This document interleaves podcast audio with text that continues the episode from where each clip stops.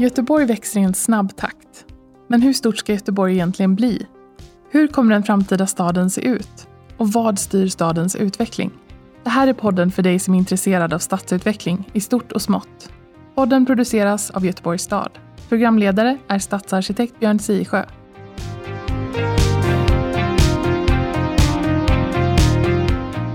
Välkomna till eh, det här avsnittet av Götepodd där jag har Johan och Sara med mig i studion. Vi ska prata om kulturens plats i staden när den växer. Eh, men Sara, vem är du då? Eh, jag heter Sara Skytt, jobbar på kulturförvaltningen inom Göteborgs stad på en mindre enhet som heter Kulturstrategiska enheten. Och vi jobbar bland annat med stadsutveckling, kultur i stadsutveckling. Välkommen. Tack. Johan, vem är du då? Ja, Bra fråga. Johan Larsson arbetar eh, på Business Region Göteborg. Som är vårt näringslivskontor, ska man kunna tyda det som. Och där har jag nöjet att arbeta med stadsutveckling. Och eh, av hävd på något sätt eh, rätt tydlig koppling till kultur och kreativa näringar. Hur har du det då? Jag har hållit på med kultur lite vid sidan om i stora delar av mitt liv. Just det. Och är nyfiken och, och sådär eh, hugger på ja. på frågor som är aktuella. Mm. Men Johan Larsson, ja, vem fan är det säger folk då, men, men om man säger Redtop så... Redtop, ja, jag, har, jag har fått leva med ett, smek, ett smeknamn sedan 1981. På Lundby gymnasium. Ja. Men, men, men ja, just det, kulturen i staden. Vad, vad, vad, är det viktigt och varför är det viktigt i så fall? Vem vill börja? Ska jag börja? Ja, men det, det är klart att kulturen i en stad är, är viktigt. Eh, och vi jobbar ju med kultur utifrån ett, eh, många olika perspektiv på kulturförvaltningen. Eh, och tittar man på kultur i stadsutveckling så tänker jag ofta att kultur Eh, ska ju vara med i stadsutvecklingen för att främja en, en, demokratisk utveckling egentligen. Eh, och, och, erbjuda platser och tillfällen för människor att mötas, stötas och blötas mot varandra och, och eh, främja yttrandefrihet och, och, och, demokratiska platser helt enkelt. Det är väldigt viktigt. Kultur är göteborgare och göteborgarna. Det, det är de som skapar kulturlivet. Och vad är en demokratisk plats för någonting? Då? Det kan ju ofta vara en en demokratisk plats kan ju vara väldigt mycket, men jag tänker ju att det ofta är en, en plats med ganska låga trösklar det, som erbjuder eh, och välkomnar alla eh, sorters eh, människor med olika bevekelsegrunder i livet. Och en plats där du kanske erbjuder något som inte är ett kommersiellt rum nödvändigtvis, utan mer av ett icke-kommersiellt innehåll kanske. En inkluderande plats? Så att säga. Ja, mm. det kan man säga. Det är ett annat sätt att uttrycka mm. det på. Mm. mm. Ja, visst. Johan, vad säger du när du hör detta? Dels är det svårt att definiera vad kultur är. Jag tror att det är det får vi ägna lite tid åt i, det, i den här podden. I alla fall en aning för att man ska veta vad, vad för jag tror kultur är så olika beroende på vem man frågar. Men jag tänker ofta så här om man skulle stänga all kultur under en vecka så skulle folk helt plötsligt bli varse om vad kultur är. Man tar den lite för givet, den finns. Det kan vara musiken, maten, filmen, dansen, konsten, alkoholen, idrotten. Mm. Eh, alltså mm. det man, eh, man ofta hör när folk åker till, bara till Köpenhamn, hur åh, det är så livligt här och här verkar man få lov att göra mer saker. Ja, men allt det de försöker syfta på där tycker jag är kultur. Men, men just så brett. En, någon, vill, någon vill gå och titta på symfonikerna och någon vill gå på en, eh, nästan en svartklubb. Mm. Och allt däremellan. Nej, men, eh, spännande. Alltså, kultur betyder ju odling. Vad är det vi odlar när vi, när vi, när vi odlar? Jag tror att man odlar det som är mänsklig näring. Alltså det är där man inte riktigt kan prissätta. Eh, och just därför tycker jag också att det handlar om hur mycket kulturen får väga. Eh, jag tycker att kulturen väger för lite nu. Eh, kulturen måste få lov att ha eh, ett egenvärde, eh, betyda något, den måste vara spretig så att alla känner att de har någonting att ta del av. Och det, det är just den där mänskliga näringen och det är kanske det som gör det svårt med kulturens plats i stan. Tror ja. jag. Ja, men, ja. Sara, vad säger du? Mm. Jag kan hålla med om, jag tycker det, det är fint uttryckt att man, man odlar på något sätt en, en näring och jag tänker att det, man odlar ju det Alltså det låter kanske flummigt, men man odlar någon slags kollektivt minne också av vad en, vad en stad är och vad man förknippar en, en stad med. Det är ju på något sätt eh, kultur. Eh, och jag tänker att eh, Ibland kan man ju tänka att ja, men kultur är något för, för få personer eller det är för få förunnat att, att eh, jobba med kultur eller att ta till sig kultur. Men det är ju något som vi inte alltid tänker på. Precis som du säger Johan, hade vi tagit bort all kultur så hade vi ganska snabbt blivit varse att, eh, att den hade försvunnit. Eh, och frågar man unga människor idag, var vill du bo någonstans? Ja, men då är det ju kulturellt utbud och mötesplatser, det sociala, som betyder någonting för var var man väljer att bosätta sig. Eh, vistelseort och, och studieort eller eh, där du vill leva och bo och jobba. Då har kulturen en enormt stor betydelse. Men, men det är väl också, nu, nu, nu, nu nuddar vi vid någonting, det här liksom finkultur och fulkultur lite grann. För att kultur är väl, det är väl jag säger på Netflix och topplistemusiken också. Liksom Absolut. Sådär, Självklart. Mm. Så, så, så, men det blir gärna man säger kultur. Så, så blir det lite, sådär, lite, lite uh, ja. ja, och den kulturen har ju så långt tillbaka jag kan minnas allt, alltså på något sätt alltid varit buren mm. också. Mm. Eh, så den, det är väl den sista delen av kulturen så att säga som kommer att försvinna även om man märker emellanåt att de också får kämpa. Så det, det är lättare att hitta pengar i stadens budget för att renovera konstmuseet än vad det är att erbjuda exempelvis eh, eh, kollektivverkstaden schyssta hyror. Ja. Nu finns det ju givetvis politiska olika regler och lagar och, och mm. sätt man ska jobba med, men man mm. rent allmänt sett. Men ja, kulturen är så bred, ful och fin och, och allting däremellan.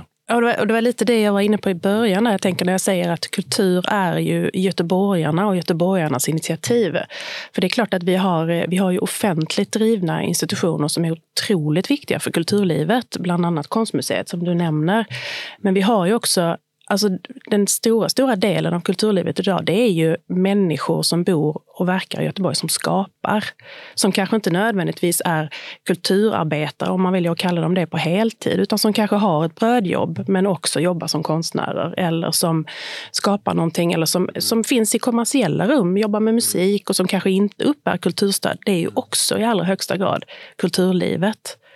Eh, det är, det är, en väldigt stor del av kulturlivet. Revisor på dagen, rockstjärna på kvällen. Till exempel. Ja, eller rockpublik på kvällen. Det också, ja. ja. Det också, ja. Men jag tänker också att det, i alla våra små orter, till och med, så, du vet sådär, till och med Ätran i Halland har ju ett kulturutbud. Och då kan man ju tänka sig så här, vem har bestämt det? Ja, men det? Det ingår i grunden, om man tar det lite för givet. Det kan vara någon eh, något Folkets hus eller någon bygdegård. Och, och då, där är det dans eller musik eller en konst eller film. Så där. Det, men, men just jag har tänkt mycket på det där med vad det väger, vad kulturen får väga. Eh, och ibland, eller jag upplever att kulturens vikt har blivit mindre. Är det en sorts motsättning mellan korta pengar och långa värden här? Liksom? Att man, om, man ser, för om, om man nu om man nu främjar en, en, bra förutsättning för, för odlingen, för kulturen, så, så ger ju inte det klirr i kassan första veckan. Eh, för staden då kanske. Nej, men, mm. det, det, det är ju väldigt, vad ska man säga, väldigt få statliga, regionala eller kommunala verksamheter som ger klirr i kassan så tillvida att man kan se eh, värdet. Jag menar att, att ta hand om, om unga barn eh, eller se till så att barn har en möjlighet att gå i skolan eller att man har sjukvård. Det är ju inte klirr i kassan. Det är, det är så basic, annars så funkar inte samhället. I, I det borde givetvis kulturen också ligga, vilket den delvis gör, självklart. Eh, men jag, tror inte, jag, jag tycker inte det finns någon motsättning egentligen jag tycker bara att det, antalet pengar kanske är, är, något lågt och synen från politiskt håll är, är lite för, eh, för mesig. Mm. Helt enkelt. jag har ju ett, ett exempel vid Järntorget där du varit verksam väldigt mycket. Det är ju, Det är ju liksom Folkteatern där, där nu eh, Folkets hus ska, vill fördubbla deras hyra och egentligen putta ut dem för de tycker att de tjänar mer pengar på gym. Så det är liksom folkrörelse gone kvartalskapitalist lite grann så. Och, och där, där, det där är väl ett exempel på, jag, menar, jag vet i andra städer att, att man, man kanske nästan subventionera hela hyran från teater för att det, för att det driver så mycket, så mycket eh, verksamhet mm. och, och värden. Mm. Men, ja. ja. men du sätter ju finger på någonting där. Jag tänker att det är ju eh, inte oväsentligt att faktiskt eh, räkna på, på, ett lite bättre sätt kanske när det gäller just de långsiktiga värdena. Och jag tycker att, att man kan se de tendenserna i, i både internationellt och i Sverige, att, att vi rör oss åt det hållet Självklart har, har kultur ett egenvärde, men vi, vi behöver också se vad, vad ger kultur för någonting för en stad på, på lång sikt. Och då behöver man kanske räkna rent monetärt också ibland. Stockholm jobbar ju med, med en modell med sin kulturkalkyl till exempel, mm. där de faktiskt går in och tittar på vad, vad skulle det ge det här området i, i liksom in, rena intäkter om man faktiskt eh, väljer att, att satsa på att, att eh, hyra ut till en, ett danskompani till exempel, eller en teater eller så. Mm. För att det ger, eh, det ger eh, området flera olika värden på lång sikt. Eh, och, och, ibland så är det det som smäller högt, att man faktiskt måste räkna rent monetärt och visa att det här ger faktiskt området någonting. Kan man uttrycka det så att de långa värdena är ju självklart sociala men också ekonomiska? Liksom, att det, det... Ja, jag tror att man behöver resonera kring båda. Man behöver titta på eh, de rent ekonomiska termerna i en stor stad som Göteborg. Men man måste också eh, jobba med lite bättre modeller för att titta på social hållbarhet. Eh, faktiskt. Det, det, går inte att räkna hem den kortsiktiga vinsten för varför ett teaterbesök är viktigt för en, en tioåring. Eh, men det går att titta på vad det ger för effekter att, att erbjuda kultur i, i, i alla områden i Göteborg. På lång sikt så finns det ju social hållbarhet där som går att, att mäta. Men vad är social hållbarhet egentligen? Jag tror att en del av lyssnarna får bara som vitt brus eh, liksom när man säger så. Vad är det då? Men social hållbarhet handlar ju om, eh, det definierar man nog på olika sätt tror jag, beroende på vem du frågar. Men jag tänker ju att det handlar väldigt mycket om eh, välbefinnande, trygghet, folkhälsa, helt enkelt. Eh, de frågorna som man kanske inte direkt mm, kopplar till kultur eller kulturliv, men som, har, som ger indirekt, alltså där kulturen ger indirekta effekter. Just det, för vi, vi är... Jämlikhet. Ja. Jämlik stad, eh, som är ett program som Göteborgs stad jobbar med mm. aktivt mm. för att eh, jobba för att, för att eh, göra staden mer jämlik. Den, det programmet utgår ifrån eh, social hållbarhet just. Det är det man, man kallar det så att säga när man jobbar med de här frågorna. Just det. Man mår som man har det. Sa du? Man mår som man har ja. det. Liksom sådär, att, att om, man, om man upplever eh, ja, kanske en tillhörighet i staden, kanske en, en, en, solidaritet med, med det som Göteborg är och sånt, så, så mår man också bättre själv. Många städer i Europa har ju nu en nattborgmästare. Hade vi behövt en sån i Göteborg också? Eller? Ja, det är möjligt. Alltså, det är ju en diskussion som jag vet i alla fall lever i Göteborg också. Jag har ju stött på den eh, samtalet lite här och där kan man väl säga.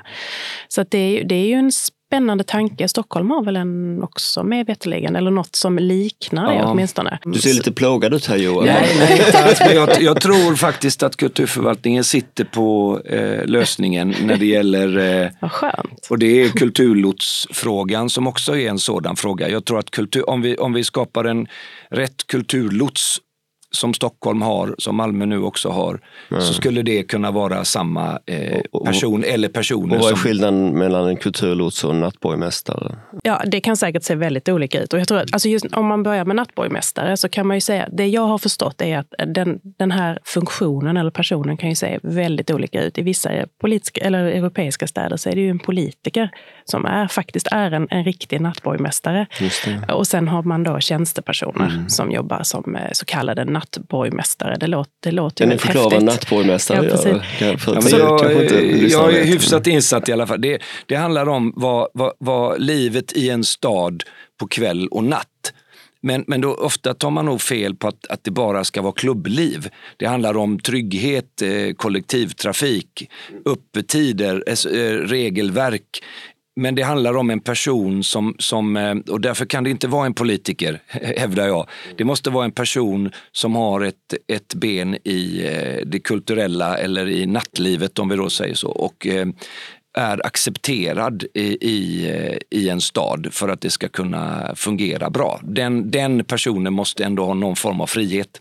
Så att det är lite personberoende och det kanske är svagheten med det också? Mm. Ja, det, det, tror jag. Alltså, jag tror att det, man, det, som är viktigt att sätta fingret på här, eh, som, som du nämnde också Johan, du nämnde ju ordet kulturlots.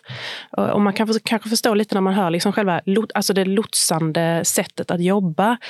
Det tror jag kommer vara ett sätt för Göteborg också framåt. Det är min bedömning i alla fall. Eh, att staden behöver ta ett större ansvar för att liksom mäkla mellan olika krafter i staden. Eh, om man då tänker på eh, kulturlivet, vad är det kulturlivet behöver? Och mm. eh, hur kommunicerar man och för dialog med fastighetsägare? Eh, för det, jag tror på att det finns ju väldigt många goda krafter också inom just fastighetsägare, men man hittar kanske inte alltid fram till själva kulturlivet. Eh, man vet inte riktigt, vem är det jag pratar med när jag ska prata med kulturlivet?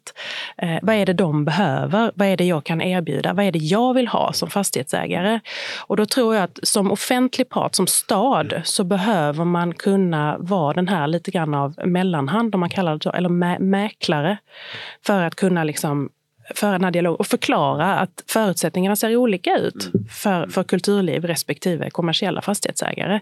Men man kanske kan hitta varandra. Och det kanske finns goda exempel man kan, man kan peka på. och Så Så det, det tror jag är en, en um, framkomlig väg för Göteborg när jag tänker på det här runt Järntorget så tänker jag också på liksom att det har varit, vem minns väl eh, inte eh, jazzklubben Jazz som, som blev stängd på grund av en nyinflyttad eh, boende som, som klagade på ljudnivå och sånt där. Och det, det är sånt där som jag menar att att eh, Göteborg kanske på sätt och vis är en lite, lite tafflig stad när det gäller de här sakerna. Att man inte, att man inte har någon mäklare som kan gå in. Och, det finns ju också, jag minns när jag lotsade Anneli Hultén, kommunstyrelsens ordförande på den tiden, på eh, Way Out West som ju är ett oerhört etablerat och ganska medelålders sammanhang får man säga också. Va? Um, ja, det är unga också, men, men det är både och. Va? Och, och det, det liksom, där man har ett stort inhägnat område, sen har man boskapskättar in i det området där man serverar dålig öl i plastglas. Liksom. Att, att det liksom, och det har man ju inte i alla städer i Sverige. Utan det, så Göteborg är ju inte... och, och, samma sak med det här att man, man får inte gå över offentlig plats ens om man är kypare med en öl i näven. Uh, eh, Sådana saker är ju, där utmärker sig Göteborg lite. Eh, kan ni reflektera över det? Hur är Göteborg? Jag är nog rädd att behöva säga att det, det är inte helt ovanligt att det är likadant i andra svenska städer. Eh, däremot är det någonting som nästan alla man, man eh, stöter på som har varit i jag var inne på det förut, någonstans i Danmark, någonstans i Tyskland. Eh, kommer hem med en önskan om att det skulle vara aningen mer fritt. Inte riktigt lika uppstyrt. Och där tror, jag, där tror jag att vi har eh, en del att lära. Det är som att man, eh, man är rädd för att någonting ska hända som inte händer. Alltså, om, om man, eh, jag minns på Hultsfredsfestivalen när de första gången fick alkoholtillstånd. Då var det en liten folla på, den kanske var 40 meter gånger 40 meter eller något sånt. Inne där fick man köpa öl. Kön var enorm. När man väl kom fram köpte man fyra öl.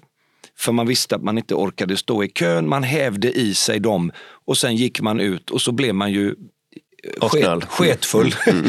och, och, det var sådär eh, kontraproduktivt. Man, mm. man eh, tvingade folk att dricka mer öl än vad de hade för avsikt att göra. Det vill säga, Way Out West ska givetvis kunna få lov att sälja öl och vin under ordnade former, men inte så att vuxna människor måste stå i en avgränsad yta vid sidan om.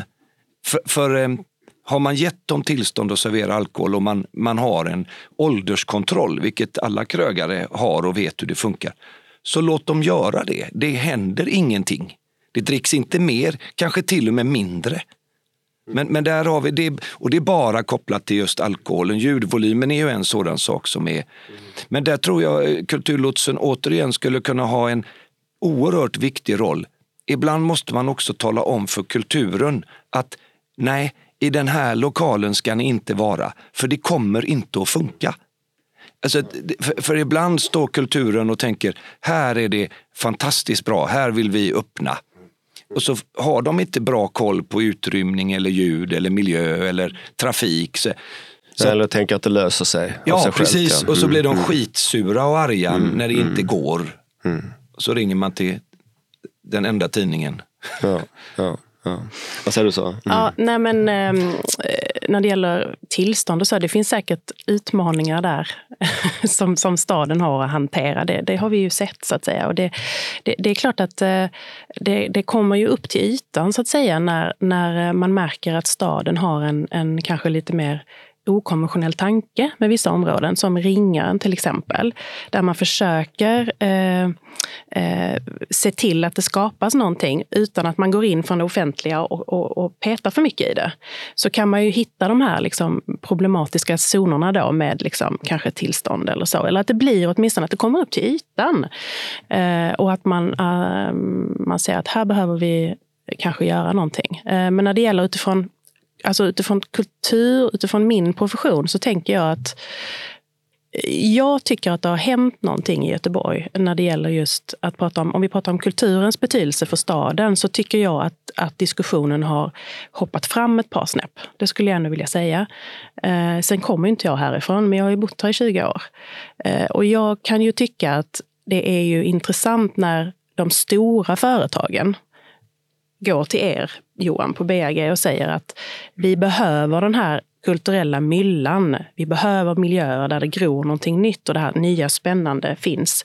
För annars kommer inte vi kunna rekrytera personal till, våra, till Volvo till exempel, eller det finns andra företag också. Mm. Där, där, har det ju hänt någonting. Eh, där pratar man inte bara om att vi behöver bra skolor eller bra bostäder, det är självklart, men, utan vi behöver ett kulturliv också. För att annars så kommer vi inte kunna utvecklas som större mm. företag. Och då menar jag att då har man ju kommit fram i diskussionen, då har man ju utvecklats som stad. Mm. Sen är det möjligt att vi ligger efter Malmö och Stockholm, det vet jag inte riktigt när det gäller just hur vi ser på, men det är det du säger Johan, att det här är ju egentligen ett, ett dilemma för många svenska städer idag. Vi är jävligt bra för att vara så små som vi fortfarande är. Vi är eh, 600 000 ish. Och, och vi ska växa med, ett, vad är det de säger, ett nytt Halmstad brukar de använda. Som, då måste ju ökningen av intressanta ställen där folk kan trivas öka eh, procentuellt i förhållande till det. Det hjälper inte att bygga bara bostäder, bara kontor och tro att det är en blandstad. Och så fyller man bottenvåningarna med gym eller nagelsalonger. Då har man inte skapat det innehållet som göteborgarna vill ha. Folk som kommer hit på kort tid, eh, det vill säga turister eller människor vi vill locka till våran stad som vi behöver göra. Ehm, och Göteborg har en, skulle vilja påstå att vi har en fördel framför exempelvis Stockholm. Det är att vi har, eh, vi lever inte i en sån känslig stad. Eh, det går att göra saker här. Vi behöver inte förhålla oss. Ehm, Stockholm är lite mer av ett musealt föremål eh, än vad Göteborg är. Jag gillar ju det. Eh, den är ful men den är förändringsbar. Så jag tror att vi har, och jag håller med Sara faktiskt, att det, vi är på gång åt ett håll.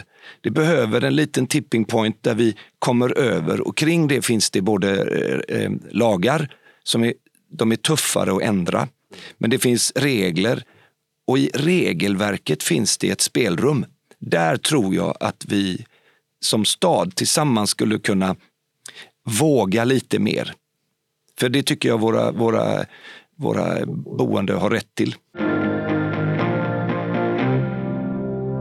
Det gjordes ju en, en, en utredning som hette Tillåtande oas. Är det någon som kan berätta lite mer om den? Ja, det kan jag. för Den, den kom i samband med att vi startade vårt projekt, eller inför att vi skulle starta vårt projekt på Ringön. Så gjordes det en jämförelse med, jag tror det var sex eller sju europeiska städer. Eh, och, och sammantaget där är ju egentligen att när en stad upplevs som tillåtande så skapar det eh, mer saker i staden. Det behöver inte bara vara kultur. Eh, alltså det, det känns som att, att man är i en stad som är i rörelse. Och är staden i rörelse då, då lockar det folk. Det lockar folk att bo kvar, komma hit.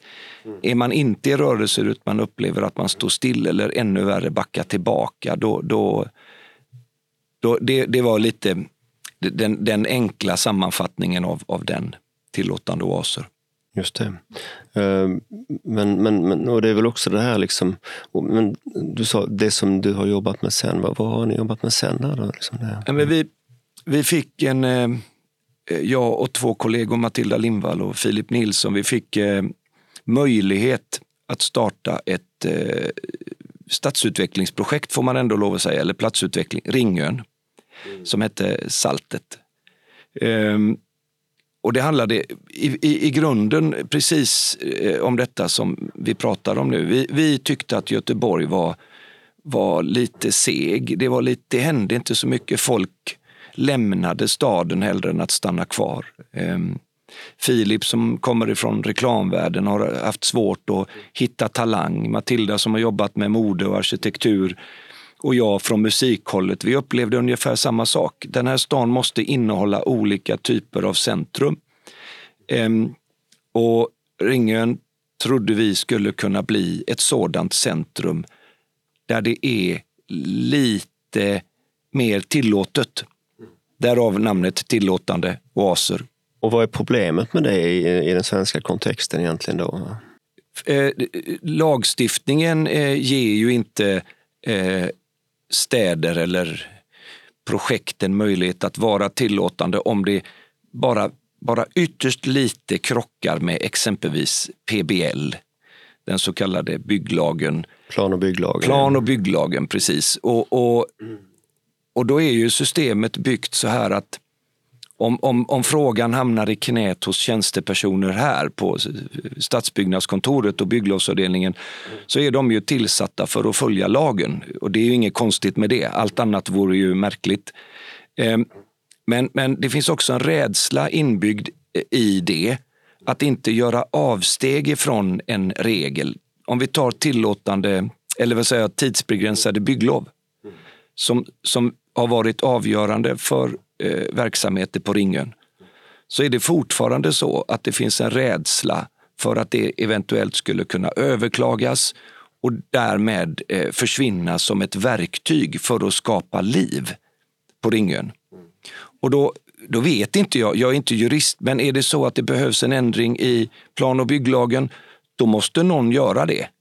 Så att bygglovsavdelningen känner sig trygga med att fatta ett beslut Nej, men jag, jag, tänker att eh, det är ju någonting här, alltså det vi pratade om tidigare, det här med lotsandet, det är ju någonting med eh, Göteborgs sätt att vara som en, en, ja, en offentlig organisation helt enkelt, som, som har rört sig, som har rört på sig. Du sätter fingret på vissa frågor som ni identifierade på, på Ringön, eh, Johan. Och, eh, mycket av det här gäller, alltså jag kan se det här också utifrån ett kulturperspektiv, kan jag se det i, eh, om man tittar på film och rörlig bild till exempel, filmbranschen som ju är en väldigt, det är ju en kommersiell bransch bransch.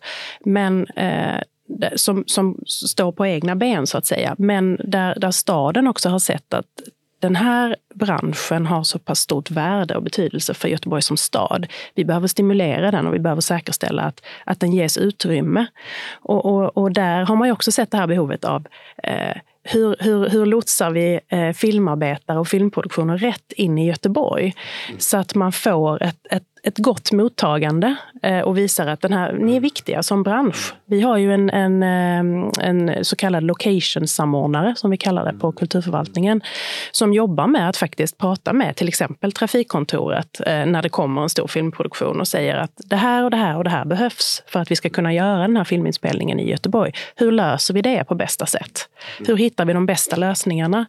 Mm. Och där lär man sig ju en hel del också med, med det. Och där man, kan man sätta fingret på och se vad, vad, är det liksom, vad är det vi behöver tänka på som stad för att eh, säkerställa att vi eh, inom lagens gränser ändå kan stimulera de här branscherna. Mm. Eh, för de är otroligt viktiga för Göteborg och för Göteborgs framtid. Så, och där tänker jag att, och sen har vi då kulturlotsen som, som diskuteras nu, så det är någonting med eh, stadens eh, eh, sätt att jobba som har ändrats och som kommer att ändras ytterligare tror jag. Um, att man, man tar på sig den rollen. Mm. Man, man säger inte till uh, kulturbranschen att ja, men, uh, ring ni trafikkontoret så får vi se vad som händer. Utan att man faktiskt har, är en aktiv part i den dialogen. Mm. Man, man gör det också man säger också åt, ja. eller man skiter också i viss del av kulturen och det tycker jag är viktigt för att, att staden vänder sig mm. mot filmbranschen Kanske för att vi har en Ruben Östlund. Eh, mm. Det är lätt att identifiera, man förstår mm. kopplingen. Vi har en filmfestival mm. som har internationell mm. eh, mm. styrka. Men sen har vi en, en gräsrotskultur. Eh, ta in Vindarnas ände, eh, spretigt längst bort eh, på Gullbergsvass och eh, Café Fluss och eh, Konstepidemin. Och så. De känner sig inte riktigt vare sig guidade, sedda eller förstådda. Eller älskade. Eller älskade. Så att, men jag håller ändå med Sara till 100 procent att det sker framsteg. Och det tar ju, det tar ju tid för vem, vem, vem eh, på exempelvis kulturnämnden vet ens om vad som sker i våran stad. Det kan man inte riktigt lägga på dem. Så därför återigen en kulturlots, rätt, eh, rätt person eller rätt personer som har de där enormt stora öronen och den förståelsen och som får jobba både nätter och, och kvällar och helger skulle kunna vara en, en enkel sak in i, i någonting som gör det mer eh, ja. mer roligt ja. helt enkelt. Ja, det, det, är en lösning, men jag tror att man skjuter sig själv lite i foten om man tror att det blir en att, att vi har en person eller en funktion som ska så att säga, härbärgera alla de här utmaningarna som ändå Göteborg står inför som stad. Så man behöver ju många olika bitar att jobba med. Det är jag ganska säker på. Mm. Nu jobbar man ju med att försöka eh, upplåta lokaler på ett annat sätt till exempel. Alltså de offentliga lokalerna i Göteborg mm. ska ju liksom, de har inventerats allihopa och nu ska de liksom ut till mm. kulturlivet där det finns möjlighet för dem att hyra. Mm. Det är ett sätt eh, att, att, jobba. Det låter bra. På ja, tiden. Mm, mm, Precis.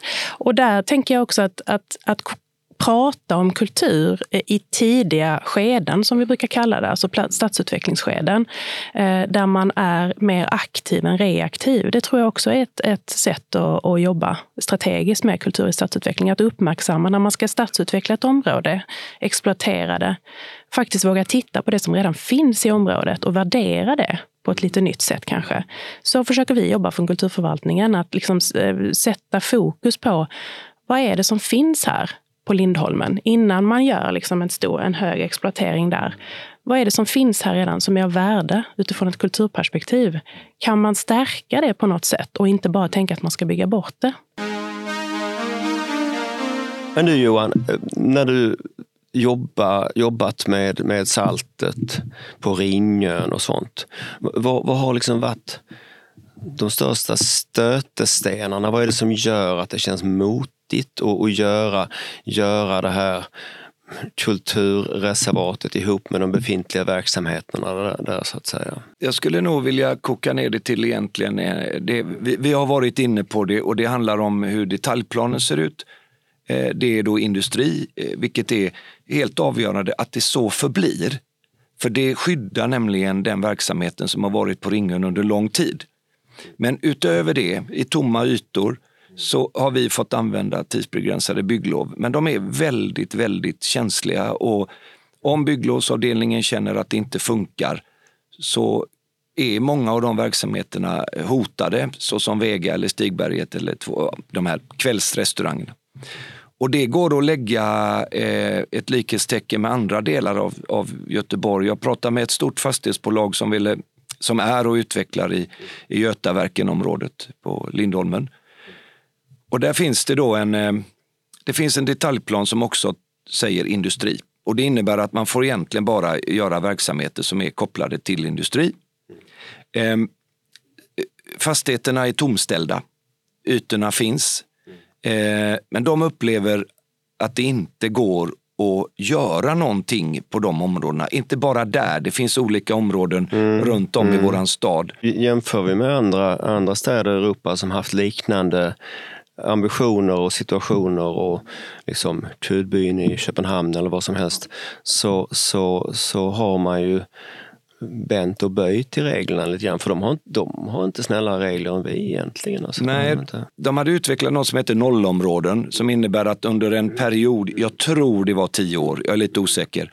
Så om staden inte har en idé om att utveckla området och göra någonting på tio år så det sämsta som kan hända och som händer i den här stan, tycker jag lite för ofta, det är att man låter det vara. Jo men visst, och Malmö har ju, har ju nu sådana bullerzoner i Sorgenfri där man säger att här ska det få bullra på nätterna och sånt. Va? Så att, så, och, men det kanske inte är Sverige. Jo, det är Sverige. Det, och det men, behöver vi inte ens eh, här, det, det, men, men skitsamma. Ja, Nej men, men alltså, så, så det, det, finns en massa sånt. Men, ja. men jag tänker att det handlar väl också som stad om att, att uh, våga ta diskussionen och vara tydlig med att det kommer uppkomma målkonflikter någonstans. Mm. Alla kommer inte bli nöjda i alla skeden. För, och där tänker jag att Sofia Lund kanske är ett bra exempel, så som jag har förstått det. För eftersom man, man har gjort den här ljudzonen då mm. och, och, och ger möjlighet till eh, liksom, kreativa och kulturella verksamheter att eh, agera vid sidan om en mer eh, traditionell industriverksamhet, mm. så har man ju inte kunnat bygga bostäder i det här området. Nej, men det, det kanske har... inte vara bostäder då, för att bostäder är så pass heliga i Sverige så att alla krogar måste stänga. Men jag tänker att det har ju funnits ett önskemål i Malmö om att bygga de här bostäderna i just det här ja, området. Ja, så det, det behöver, ja, och därför tänker jag att man behöver vara tydlig med att ja, men vi, you win some, you lose some också. Och att man som stad har, man har ju alla de här uppdragen. Att man ska ju göra allting samtidigt. Eh, som stad så ska man ju säkerställa att man har bostäder, men vi behöver ju också säkerställa de andra värdena. Och då kommer det komma att bli målkonflikter. Eh, det behöver upp till ytan. Det viktiga är att man fattar medvetna beslut, tänker jag. Ja, och, och jag tror också lite sådär att eh, om man förklarar för eh, folk på Ringön att det, det kanske händer något på Ringön 2040 vilket det kanske gör. Ja. Eh, eller 2050. Ja. Men fram tills dess mm. så vill vi gärna göra så här. Då stör det ingen, det stör inte staden, det stör inte grannarna så länge man har en god kommunikation. Mm. Eh, men men om, man, om man hamnar i en, i en loop med, med juridiken så, så då, då, då, är det, då är det mycket, mycket svårare. Ja, men alltså, och, och det måste ju vara tillfälliga bygglov och sånt som man löser det med på sådana ställen. För vi har ju en, en sån här eh, lite grann en, en förbannelse som också är en välsignelse och det är ju det är ju våra vattennivåer i Göteborg med, eh, med nytt vildare väder och sånt så har vi ju höga vattennivåer och i områden som till exempel Ringön så kan vi inte göra om planen. För då, kommer staten och de överprövande myndigheterna och säger nej, det får ni inte för ni visat hur ni skyddar er mot de höga vattennivåerna. Och det, då ska vi bygga älvkantsskydd och det kostar pengar. Och som jag sa till dig tidigare här så, så alltså man, kan, man kan dra i den enarmade banditen och, och, och säga motorväg. Och då, då, få en ny motorväg i Göteborg för miljarder är mycket lättare än att få ett älvkantsskydd för miljarder. Mm. Uh, för där finns det en, en, etablerad rutin runt detta och det finns ett trafikverk som gärna bygger motorvägar lite varstans och sånt. Så att det, det, men det är också en välsignelse för att det finns ett stort ekonomiskt tryck på ett centralt område som Ringön. Det vill säga många skulle vilja bygga bostadsrätter där. Mm. Och då är det slut med ja. det andra. Ja. Mm. Och det, det, är väl lite det jag tycker är intressant att man, eh, man har ett lapptäcke i en välfungerande kul stad som just är ett lapptäcke.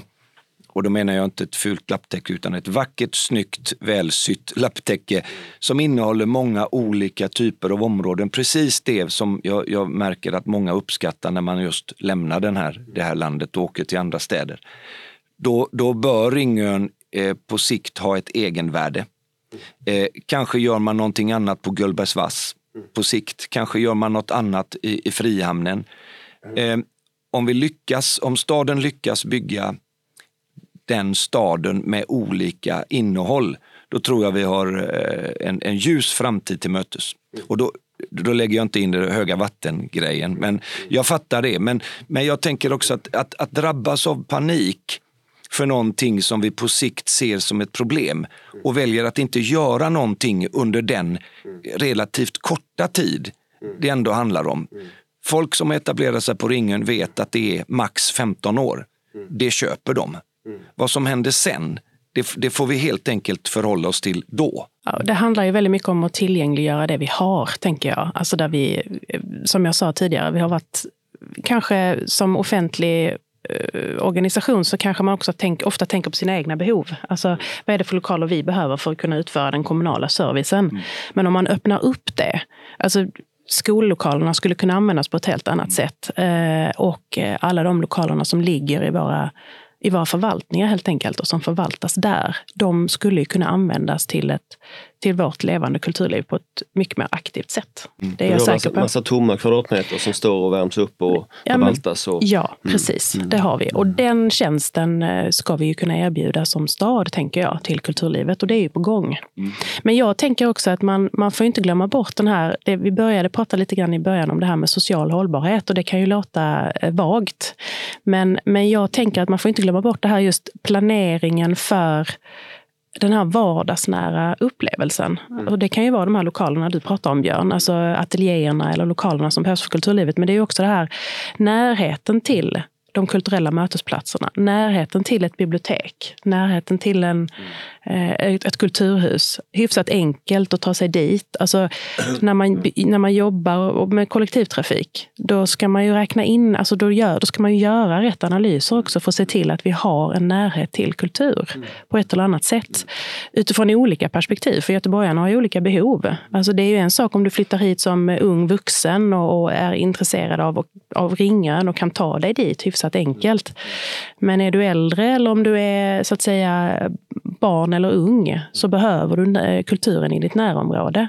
Och det måste vi, därför tänker jag att just att komma in tidigt i planeringen när man stadsutvecklar och tänka på kulturvärdena där utifrån ett hållbart sätt. Det är helt avgörande för att vi ska få till ett rikt kulturliv.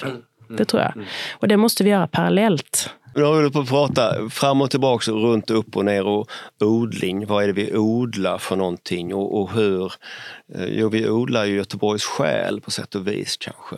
Eh, men, men om ni ska titta framåt här lite grann. Vad, vad, eh, för, för, jag kan väl relatera till Göteborg där jag bott i strax 40 år. Va? Som var, det var en mycket mer svartvit och eh, alternativ eller mainstream delad stad. Nu har väl alla de där alternativa ungarna som jag var en av när jag var 20 någonting och kom till Göteborg har, har ju blivit etablerade i samhället. Och, så det är mer mixat nu. Så det har hänt någonting bra med Göteborg. Men, men hur ser ni framåt? Sara? Nej, men jag, jag håller med. Jag tycker också att det, det, det händer någonting. Och jag tycker att bara det att vi sitter och diskuterar frågan idag. Alltså vi är ju inte de enda tre som, som har ett intresse av den här frågan. Utan det finns ju ett, ett starkt intresse bland eh, många olika grupper. Både liksom hos göteborgarna men också, som jag sa tidigare, företag och kulturlivet själv, inte minst. Så det, det liksom borgar ju för något gott, tänker jag. Eh, det finns ganska höga förväntningar på oss som stad, tror jag, när det gäller de här frågorna. Att faktiskt eh, angripa dem, eh, reflektera över dem tillsammans, mellan förvaltningsgränser. Det tror jag är en viktig sak. Att inte liksom sitta i sitt eget stuprör, om man ska uttrycka det så, och, och, och jobba med sitt uppdrag, utan att man ser att här har vi ett gemensamt ansvar. Mm. Sen tror jag också att vi behöver eh, vi behöver ha lite bättre koll på vad som rör sig, tror jag, mm. eh, som stad i kulturlivet. Alltså vi, eh, vi delar ut eh, drygt 80 miljoner per år till det fria kulturlivet. Och då pratar jag inte om institutionerna, mm. utan då är det alltså göteborgarnas initiativ. Eh, hel, heltidskonstnärer, men också de som kanske är kombinatörer som vi kallar dem. Mm. Alltså eh, jobbar i kulturlivet men också har ett brödjobb vid sidan om. Eh, drygt 80 miljoner till, till fria kulturlivet. Och det är klart att vi behöver ju vi behöver se vad som rör sig i Göteborg. Hur ser det ut i, i Angered eh, för kulturutövare? Vad är det de behöver? Eh, hur ser det ut i centrum? Hur säkrar vi att, att, att ringen blir en bra plats för kreatörer? Alltså det finns många olika delar. Jag tror att vi behöver bättre, eh, bättre koll helt enkelt som stad eh, när det gäller de här underlagen. Vi behöver se lite hur kulturlivet rör sig. Och, och kunna... Vad är en kreatör i det här sammanhanget? Ja, det, jag tänker det att det är en, en eh, kreativ företagare, tänker jag. Eller en konstnär som, eh, som försörjer sig. Johan? Ja, ehm, jag tycker ändå vi går en ljus framtid till mötes. Jag, jag brukar säga så här sista tiden, jag har tänkt lite grann att vi har gått ifrån att varit en stor småstad till att vara en liten storstad. Eh, vi har idag, vilket vi inte hade för 20 år sedan, vi har flera olika så kallade centrum. Gamlestan är ett, ett sådant område som är på gång. Kville, centrala hissingen är ett sådant område. Vi får se eh, vad, vad Huxbo blir med, med Södra Änggården som de kallar det. Eh, Ringön givet, eh, Frihamnen givet, Kungstens industriområde. Mm.